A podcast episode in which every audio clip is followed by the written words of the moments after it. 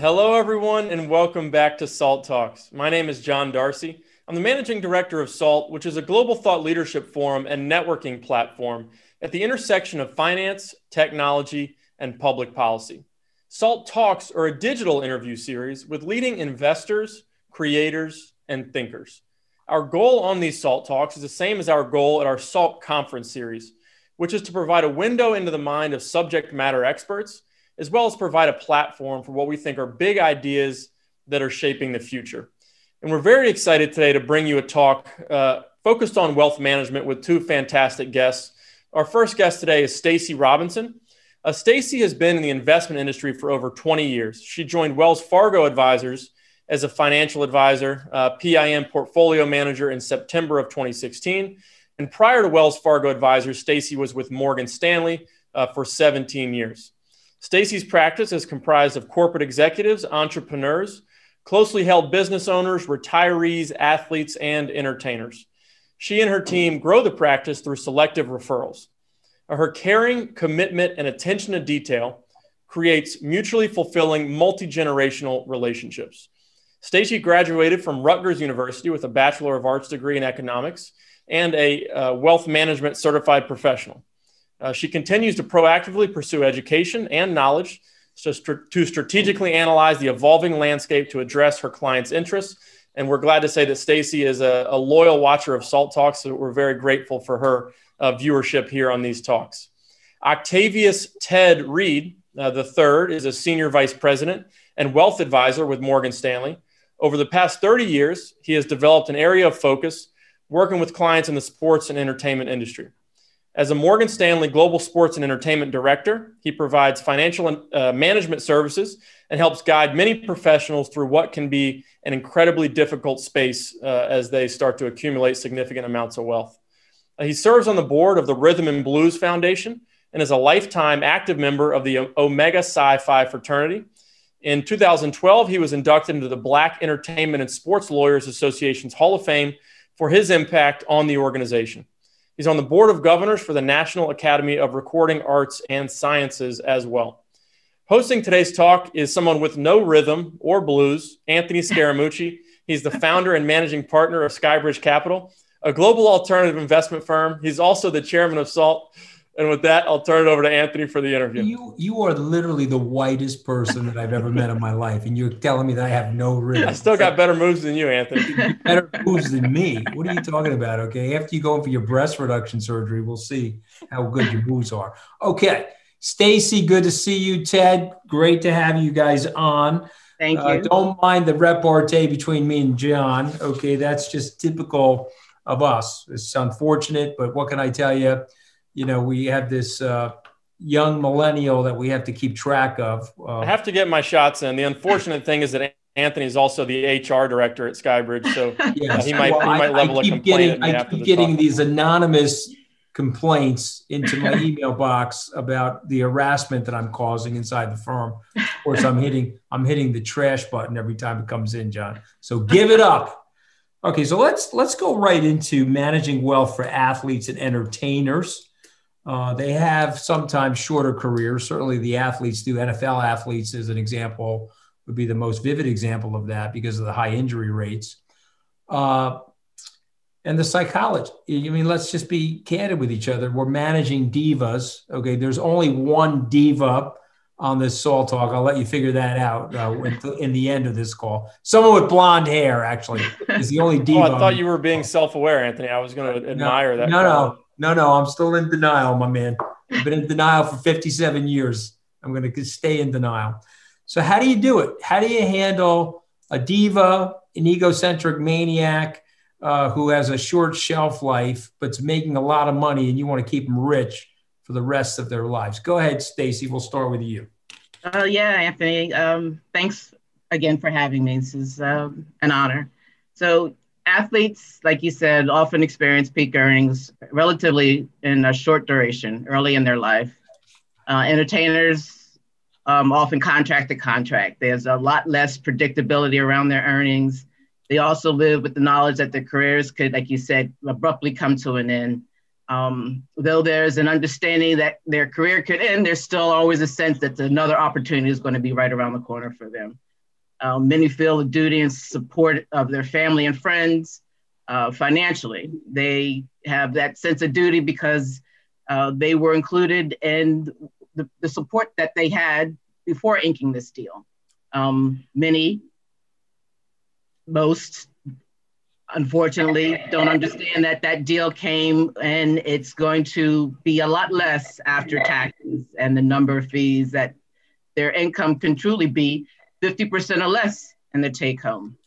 Um, they have pursued goals that put them where they are and they've beat a lot of odds. Now they had to consider planning and life beyond, and that can be daunting for any age. So, however brief this period is, their peak earnings are typically, and they dwarf typically the average individual who earns uh, in a decade or a lifetime.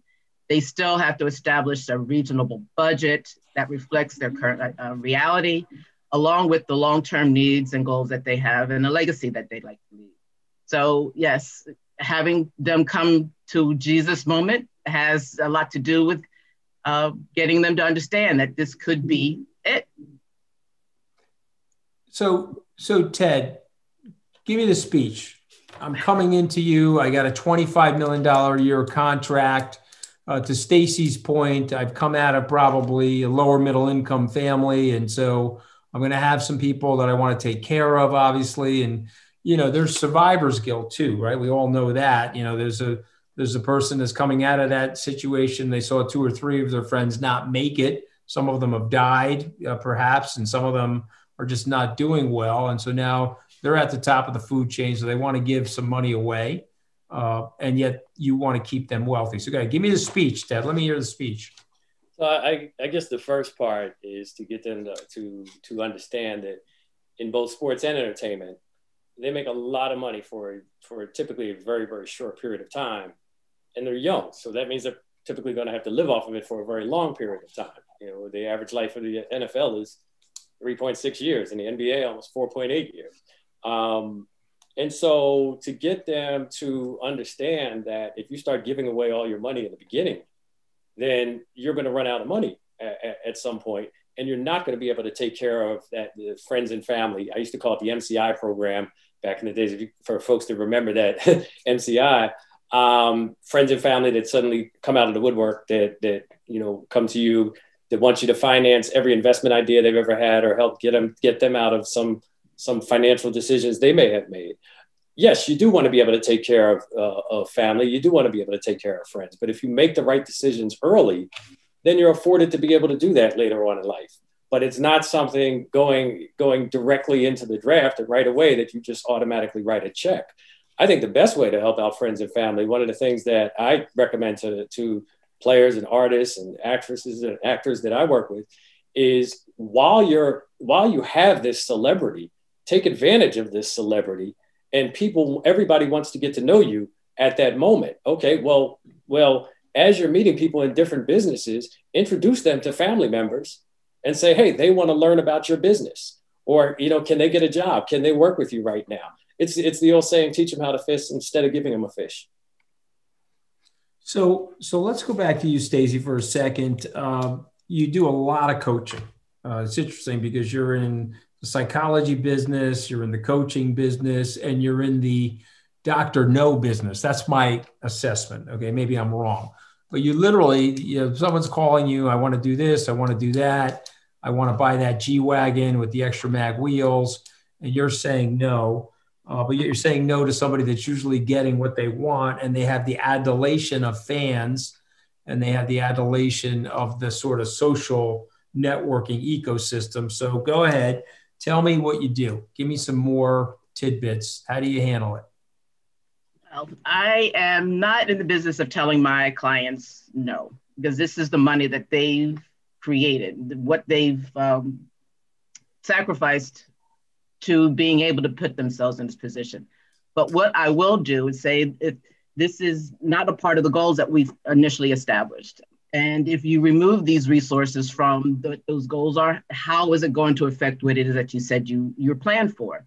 Um, there's always going to be a shiny something somewhere that somebody's going to bring to them. And my goal is to have them understand the process that we've taken to put them in a position to realize a lot of the things that they say they wanted to do. And if we do something that's altered to that, how is it going to affect them? And if they can understand the long term effect, um, again, if this is something you really want to do, then uh, if we remove it, this is how it's going to look based on the goals that you said you already established. So saying no, uh, is, I don't necessarily say no. I say this is how this is going to affect. Okay, it's fair enough. I think I think it's well said. I mean, obviously, you want to be respectful of the fact that they're earning uh, but you're also, you know, I mean, one of the things I've tried to do with clients over the years is delay gratification. Yes. You, know, you can delay gratification and teach compounding. What ends up happening, they have a nest egg uh, that grows and then they can earn money off of the money that they made, which at some point in their careers they're going to need to do. Uh, in fact, frankly, all of us obviously will need to do that. So, Ted, let me ask you this question because it comes up all the time uh, stock market volatility. Uh, there's no wizardry. Uh, the four of us know we're in Wall Street and there's no panacea.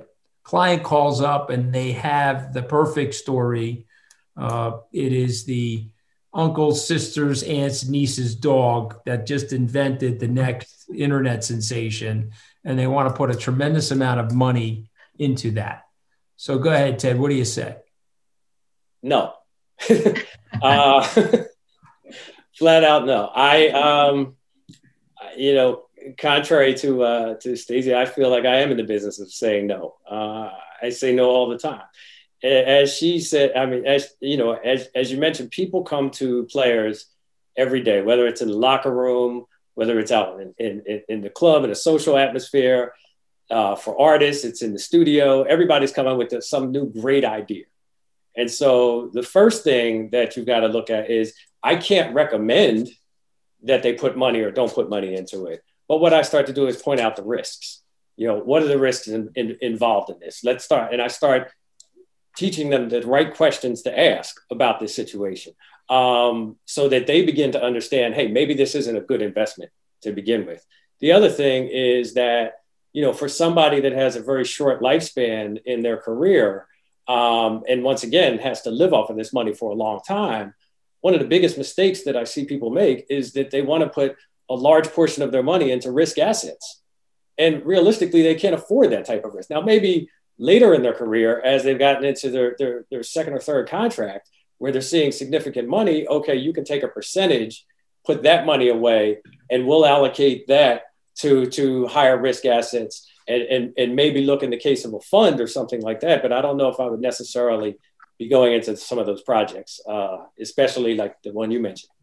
Well, I, I guess mine is not a, a, directly saying no. It's mine is a, a motherly way of saying, let's think this out because it's not going to be in your best interest. But let's put it all out there to see what right. how it's, it's going to affect you a long time. It's interesting. Ted is saying no, but you're saying you know I want you to get to know on your own, and you're trying to coach them. And I think it's a, it's an interesting thing because you're you're struggling with all of that. How, uh, Stacey, how do you manage intergenerational wealth planning for wealthy families that you're doing business with? Oh, it's a lot about discovery. What's your interest, your values, the passion around that, what you want to leave as a legacy. Um, analyze what your client's goals are, what their objectives are. Uh, I have access to great internal wealth planning where I am. Um, and often we use strategic relationships. It has a broad range of services that includes even uh, things like family dynamics coaching. They also have a team of attorneys that help me and my clients drill down on what their transition of wealth looks like for them, uh, whether it be trust, uh, some kind of giving tools, the best way to, to address taxes, gifting, estate, even philanthropic concerns.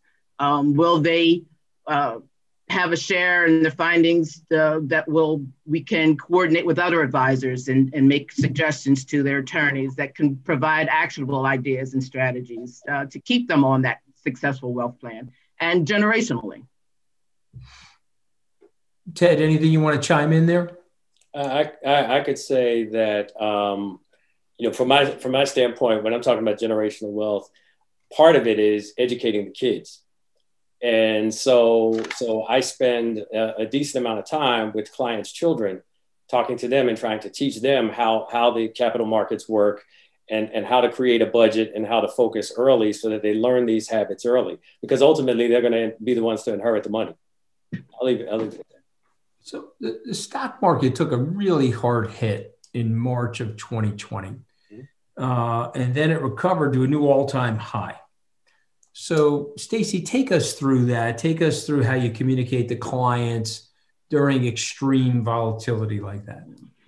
I guess it's keeping just like they did with their coming up and trying to get to where they are ultimately in, in their their professional career. Keep the eye on the ball, focus on the goal, what the priorities are, what their goals are. Uh, sounds kind of remedial, but it's held true throughout my career through different market cycles. We've seen, um, and Ted's been around 30 years, I've been 20 years plus, that there's been a lot of different things that have come along to uh, effectively tell where clients feel like, should I be in this? So have, is the time for me to get out and, and uh, what I try to do now, if they've been with me a season, um, they understand that adjustments to the investments isn't always the nat- it might seem natural, but that's not the natural cause to cause to address these uh, market conditions or, or, what we've experienced in March.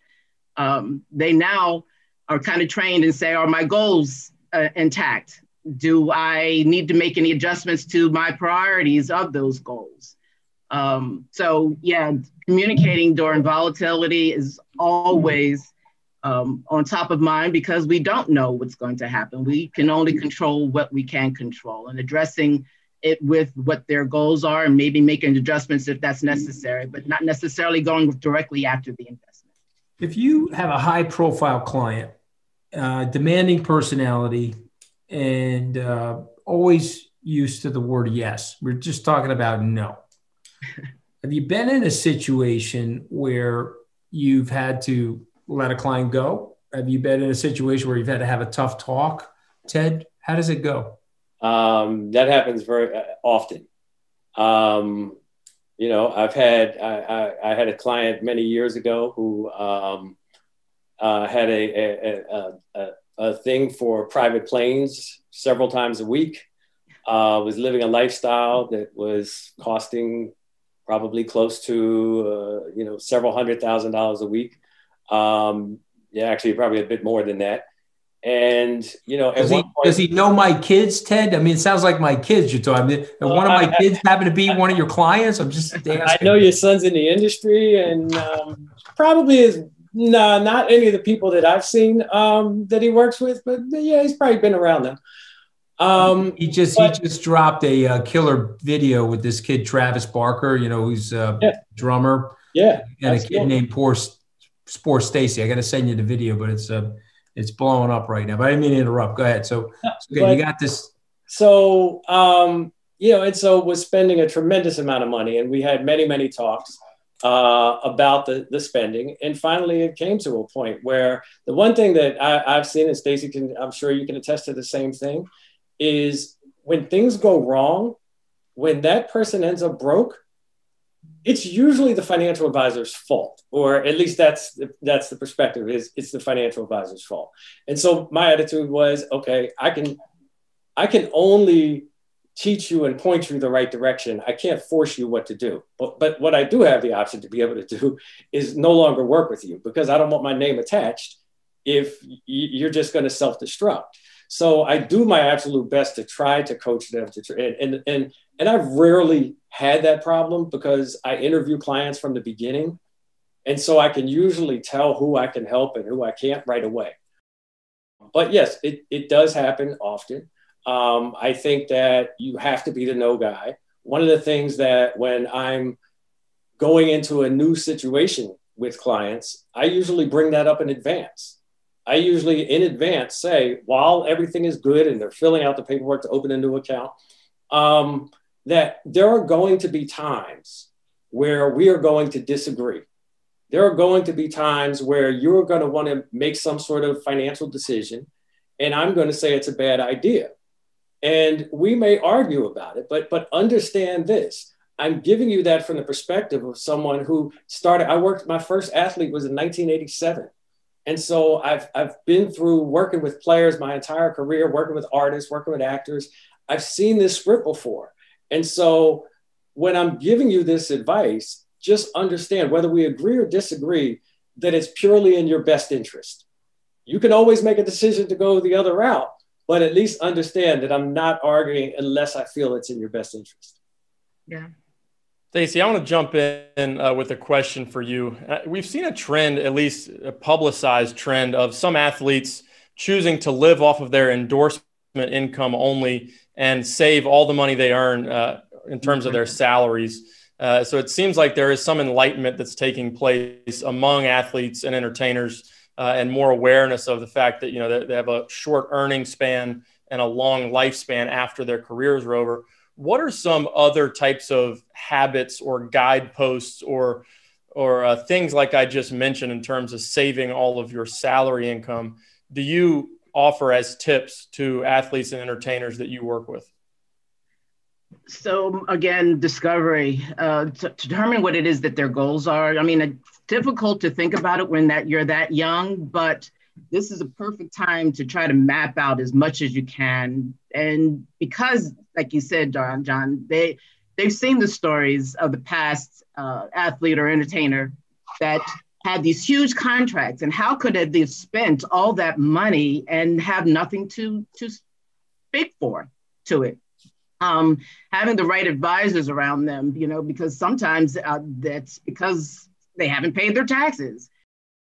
And they don't have and nowadays you've got to have even security around understanding that. So um, having access to those that or the resources that can provide the kind of intelligence around their online presence and things that could diminish or affect the reputational risk so there's so many more things that since I started my career that, that need to be addressed today. And, and because a lot of the athletes and entertainers are, are become a lot more um, aware that their resources can, can disappear, they are taking and receiving uh, recommendations far more thoughtfully than they have maybe in the past when we've seen them and the resources just deplenish quickly. Ted, do you have any frameworks that you use when you get new clients and they're they're looking to just set some hard and fast habits and rules around how they look at money? Uh, part of it is you know we start with planning to begin with, and so so as as a process with the team, we sit down and talk about what are your goals, what are the objectives, what do you plan to do when this is over? That's the first discussion I always have is okay when when the game's all over or when when it's all over, what do you plan to do next? And let's start focusing on that now and creating a budget now. And so we create that budget. You know, we, are going to check in with you every time you go off budget uh, to make sure. But it's it's always about trying to put as much away as you possibly can today, so that you're not out there trying to squeeze out another season or, or you know having to to take on a tour that you really don't want to take or take a show that you really don't want to do because you've got to be able to pay the bills. Yeah. Right. And we've talked about people. You talked earlier on, Ted, about uh, this notion that when you become famous, when you get drafted, and it's clear that you're going to have a high income, at least for several years, there's people that come out of the woodwork, whether it be distant uncles or your local pastor offering services as a financial advisor. There's horror stories that you see. ESPN did a 30 for 30 about some of the most egregious cases of people trusting other people with their wealth and turning around and all that money being gone the next day. What do you do, and how do you counsel people, Ted, on you know, how to control that inner circle and and uh, really surround themselves with the right people? And who are those people? You know, a financial advisor obviously is a, a great step in the right direction, but what's the, the team that you advise these athletes and entertainers to put together, and how do you advise them to keep you know people out that are sort of predatory? So, so yeah, I think uh, you know it's the old saying: it takes a village. Um, and so it does require having the right team around you. Uh, when I the, the, the really successful situations I've seen, there's there's the agent, the lawyer, the accountant or business manager, uh, the financial advisor that all tend to work together Uh, we will tend to have quarterly meetings with, with the player. And sometimes the player may even have his family there. But if you can have all of those people having discussions around each other, you know, it could be it could be a short, you know, half hour, hour call, but just to kind of review, this is where our plan is, this is what we're trying to do. It makes it a lot easier uh, for that player. And yes, like you said, people are going to come out of the woodwork. They're going to come out of the woodwork all the time. You can't say yes to everybody. I, you know, one of the analogies I, I, I look at, I used to always say, just because of the market that I'm in, every time somebody is part of a charity, they call me, hey, can you can you call to get an autograph, or can you call to get this sign for me, or, or that sign, you know, and, and, or can you can you contribute to this salary? I mean, to this charity. It's a great cause. And as I say, if I had to write a check to every charity that called me, I'd probably be broke. Not that I don't support these things, but so imagine a ball player or or an artist who's got a million followers on Instagram. Well, if you send every one of them a, a dollar after taxes, that's almost you know you're you're really writing almost two million dollars of your net income. Most people can't afford to do that, so you've got to cut back. You've got to make a decision of okay, what's important and what do, who do I want to support? What do I want to support? But you can't do everybody, and that's the thing you got to tell it when, when people call is look, I've got family, I've got close people that I have to take care of, and I, I just am not able to afford to be able to do that right now. Yeah, one thing we we have some clients that we can't divulge their names that are athletes and entertainers, and it's almost like uh, somebody who has addiction problems. If they go out to the bar, uh, have something ready to say to people who come to you asking for things. You know, be prepared for that conversation and say, you know what, I have to take care of so and so, and so I I just can't uh, you know, be giving money to everyone around me. And it's very important for them to have that, you know, be armed with that for, that catchphrase or that uh, talking point that they need to fend off people uh, that come looking for money. Uh, Stacy, what's your experience in terms of what what an optimal team looks like uh, around you and how you control that team?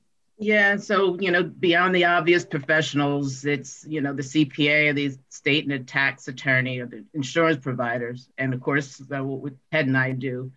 Um, because there's so many discussions now, that, like you said, that now athletes and entertainers are recognizing that their likeness and they're becoming influencers and are content creators. Um, I got to have a Rolodex, or I think maybe I just aged myself. I have a uh, list of contacts that also includes um, people that do valuation work and could possibly tell you why you should not be involved in this whether it be financial or because of reputational risk, because that's just as important as finance today. Uh, because reputational risk can ruin a clear career pretty soon or early as well. Um, maybe having a business manager instead of you telling people no, you can say uh, direct all my requests to this person, and they'll be your no person. Um, having a central trusted advisor who brings everybody under the tent, like Ted was talking about, when they have having family meetings where you can understand and discuss what the financial situation looks like in that top line that that contract was written for to.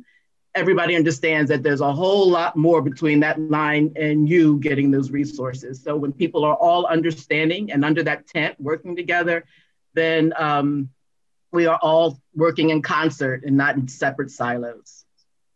Yeah Going back to some of these challenges and the pitfalls that, that athletes and entertainers specifically fall into, Ted, what are some of the, the traps? We've talked about some of them, but what are the most common traps that you see? Maybe not with your clients, because of course you're keeping them from falling into those traps and, and experiencing a lot of those pitfalls. But what are ones you see from the outside when you see cases of, of some of these athletes or entertainers who really uh, get themselves in trouble? Um, you know, many times I would say for for artists, it's not it's forgetting about paying taxes. Um, it's that's that's a pesky detail. yeah, uh, it's thinking that um, you know a million dollars is a lot of money, and so I can go out and spend what I need.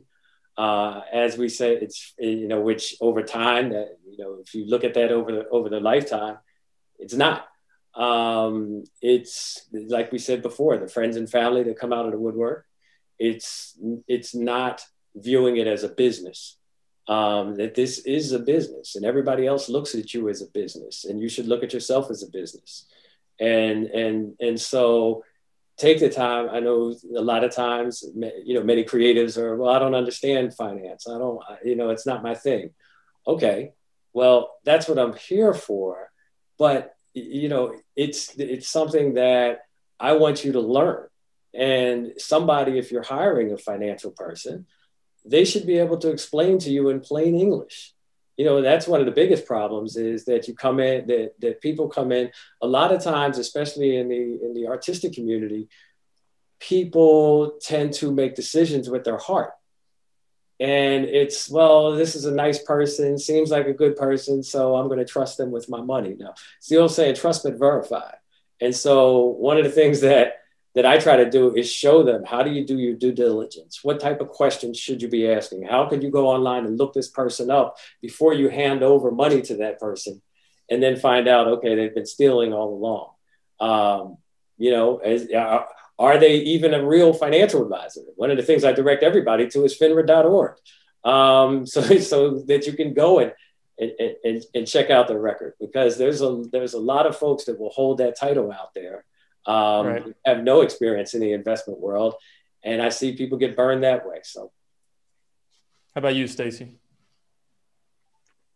Um, I will echo. Listen, you met one of the personalities that I deal with, who is kind of larger than life, and um, uh, I find even though he's larger than life, I will bring him information for him to be able to make supportive decisions around and he's thoughtful using that. Now, it may be that I, I work with more um, seasoned people in the sports uh, and entertainment industry, so they have uh, seen the course of making educated decisions in their careers. Um, but it doesn't change for whomever it is, whether they're just getting into the industry. So, um, yeah, just making sure that I am providing them as much information and resources to make educated decisions about what their tomorrows will look like after a career ends. So, you talked earlier, Ted, about the process of educating even the children of athletes and entertainers that you work with and how important that is to set up the next generation to understand uh, the same principles and maybe even understand them better than their parents did as they entered their careers. But what, as a society, starting through you know uh, secondary education up through uh, college, can we do to help prepare these young men and women? Uh, you know, better financial education, better financial literacy. It's, it seems to me, college sports, for example, is, is sets kids up for failure by not offering some level of sort of remediatory uh, financial education. So, what, Stacy, and I'll start with you on this one. What would you like to see done at an education level uh, up through you know adulthood in terms of educating people more on financial literacy? Besides everyone tuning into Salt Talks and watching all of our conversations. Uh, something that was discussed around my dinner table budgeting and understanding the amount of money that you have and paying yourself first.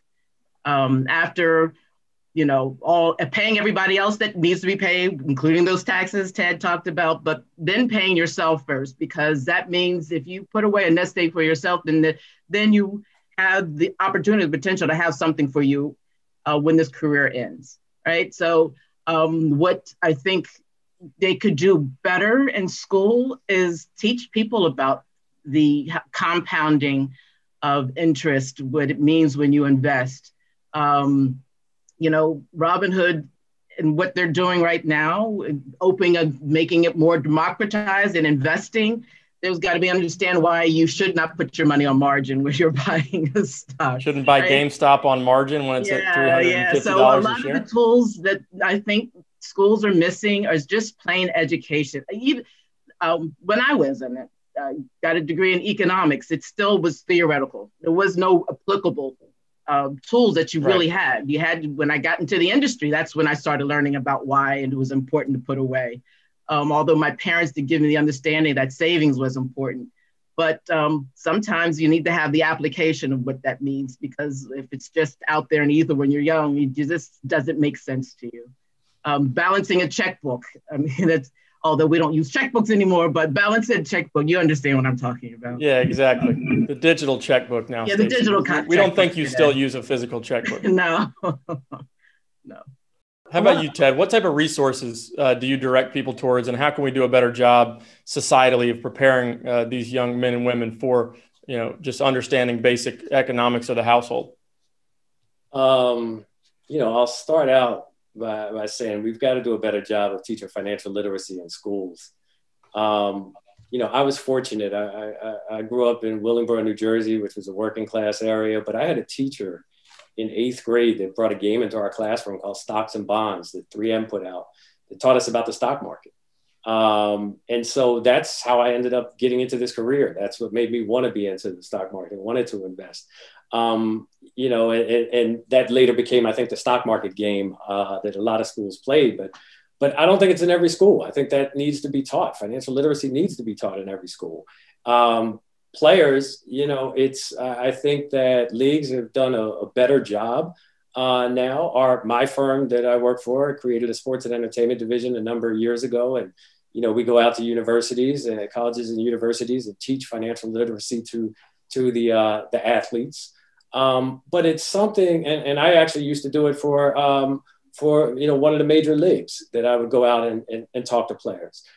But the thing is, sometimes it's it's you know you'll have these programs where uh, you know they might two or three times a year talk about financial literacy, and it, and it's like this. It's like when you were a little kid your parents told you to look both ways before you cross the road several times. It's not, you know, you can't just have one or two classes and it's over. I think it needs to be consistent. Yeah, I think consistency is key.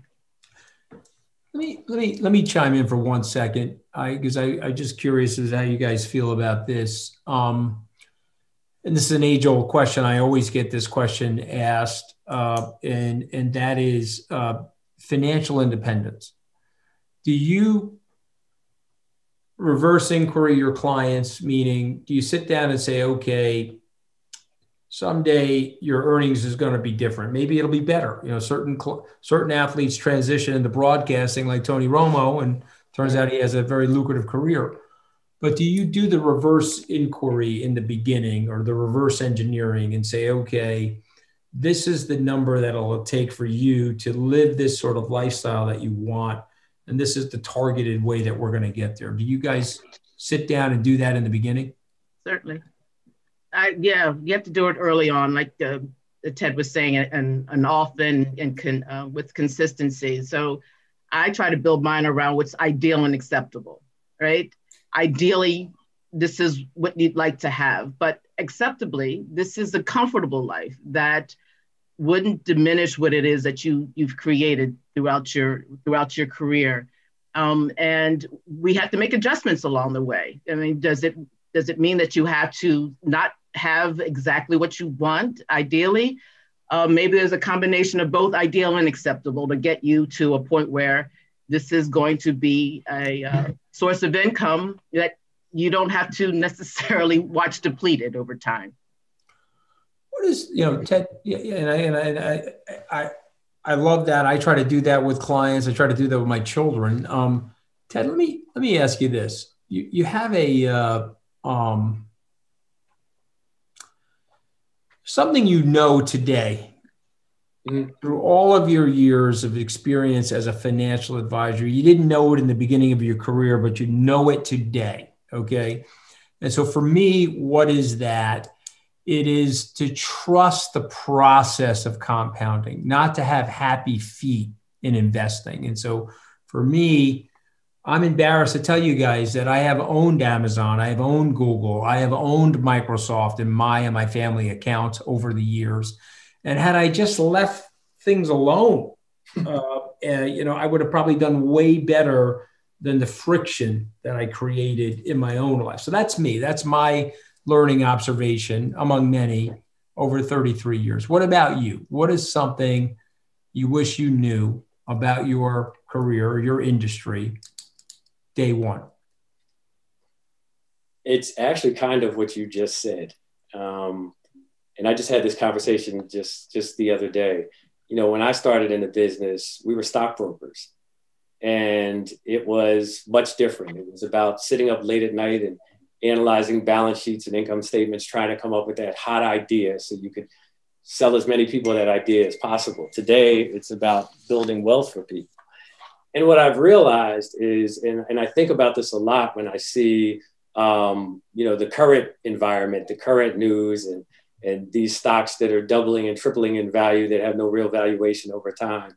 Um, in the long run, you buy good quality businesses and hold on to them, and you let the managers do what they do best. And so so back in 89, I shifted a lot of my business over to asset managers as opposed to be sitting there trying to pick what is the hot idea. You know, it's, it, I, I, go back to um, things that we all learned as a kid. The couple things we learned as a kid was one, don't put all your eggs in one basket. Okay. you know, um, and that was one of the most important things that, that you learned. And you also learned the story of the hare and the tortoise. And they don't make up these stories overnight and if you if you just look at, you know, I've I've been fortunate that 10 months after I got hired was the crash in 87.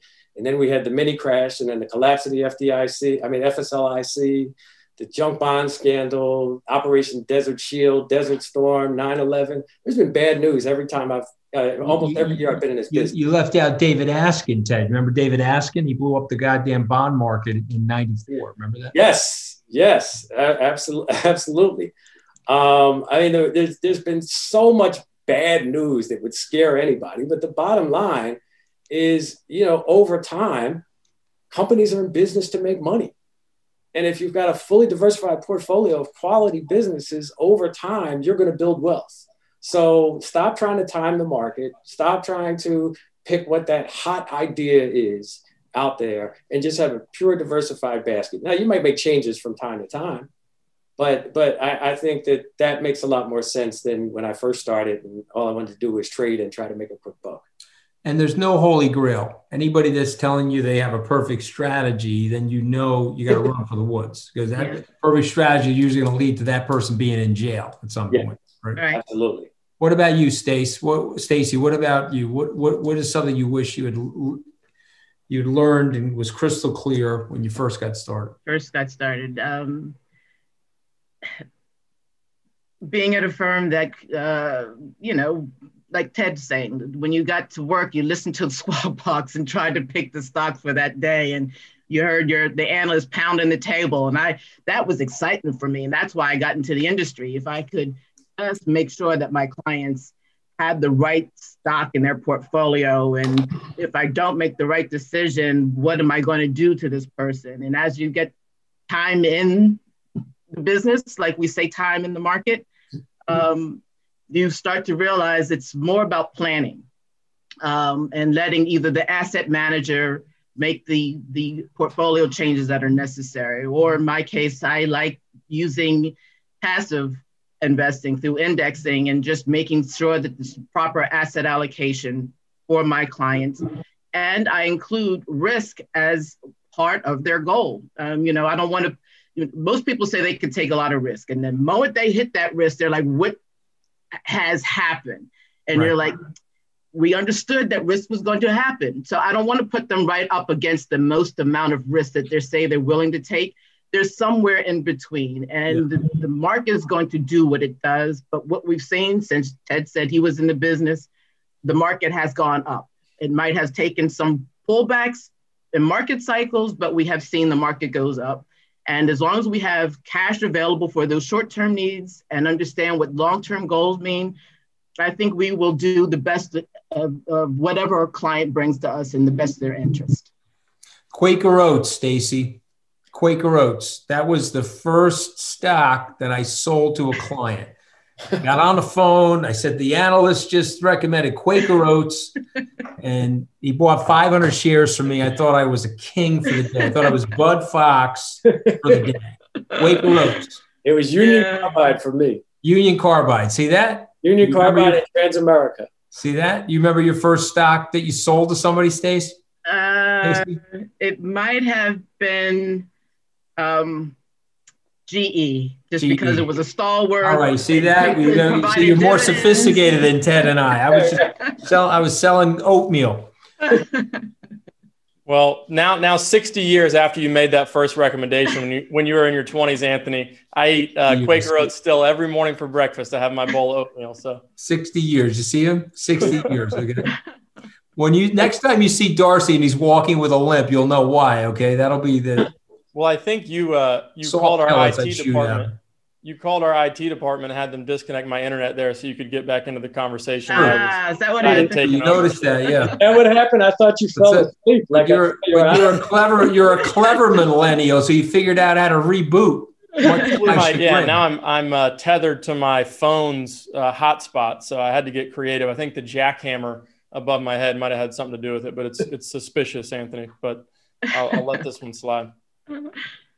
But thank you, Stacy and Ted, so much for joining us here on Salt Talks. We love uh, bringing these conversations to our audience and and allowing people to learn uh, using free resources like Salt Talks. I think there are a lot of resources out there today that didn't exist uh, 5, 10, 20 years ago uh, because of the advent of the internet uh, and just the proliferation of media that's out there today. So if people are willing to learn, they have the, the resources to learn. They just need uh, the right people guiding them, uh, like Okay. you, uh, Stacy, and Ted do for for the clients that you work with, which are why they're so loyal to you. So thank you so much for joining us. Uh, Listen, I want to say thank you as well. You know, um, I'm in an industry, or we're in an industry that there's not too many that people that look like um, like I do, that are a woman and a black woman, and I'm acutely aware of that and what it means. And uh, we've seen what representation means and shaped many discussions that, that we're having up to today. And uh, representation is important. And Anthony, I appreciate you recognizing that and using your platform to broaden the brushstroke. Um, you Amen. have I'm- multiple thought I- your guest, Anthony, and this has been a great opportunity, and, I- and I thank you for welcoming a different voice. Well, I, I appreciate it. I hope you'll come back. And uh, we're always trying to do that. And, uh, uh, and I'm very grateful for you for the pioneering that you've done, frankly, Stacy. And you've been a great role model for so many people. Thank you. Stacey, I don't think I could have said it any better. Uh, I, I appreciate you, Anthony and, and John, for giving us this platform. Ted, I, I, I like you a great deal, but I'm, you're not getting out of here without a hair joke. I just want to let you know that. Okay. I just, I thought you thought you were getting out of the salt talk without a hair joke, but I'm, I'm just letting you know all those trials and tribulations in the market. I kept my hair. Okay. Did you? Let you know. Well, well, I had hair until I went and got the vaccine last week. And Oh, see that? Okay, see that? All right. So that's all right. Well, I'm gonna I'm gonna be struggling with COVID nineteen. no, seriously, please, everybody get the vaccine. Absolutely.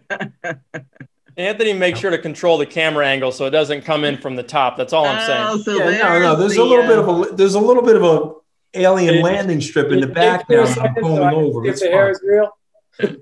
It's fine. Okay, this is real hair. Okay, The but let hair is real, but it's something. If I not. needed- That's not what the real color looks like. Uh, that was my If I needed honest. sod replacement, I'd be going in for it tonight. Tonight. Listen, my dad used to say, nothing, hair does, well, was it grass doesn't grow on a busy street. So, um, Amen. Or on a perfect head. or a perfect head. Octavius. And thank you again, everybody, for joining today's Salt Talk with Stacy Robinson of Wells Fargo Advisors and Ted Reed uh, from Morgan Stanley. We hope you're able to glean some important lessons on uh, intergenerational wealth planning, uh, specifically as it pertains to athletes and entertainers. But I think a lot of what we talked about today is applicable for a wide variety of, uh, of individuals who are looking to do long-term wealth planning. Just a reminder, if you missed any of this talk or any of our previous SALT talks, you can access them all for free on our website at salt.org backslash talks. And you can access them all on our YouTube channel, uh, which is titled Salt Tube. We post all of our episodes there and we live stream them there as well. And please follow us on social media. We're on LinkedIn, Instagram, Twitter is where we're most active. And also we're on Facebook. And please tell your friends about Salt Talks. We love growing our community and exposing uh, more and more people to the education that we strive to provide here on these Salt Talks. But on behalf of the entire SALT team, uh, this is John Darcy signing off for today. We'll see you back here again soon on Salt Talks.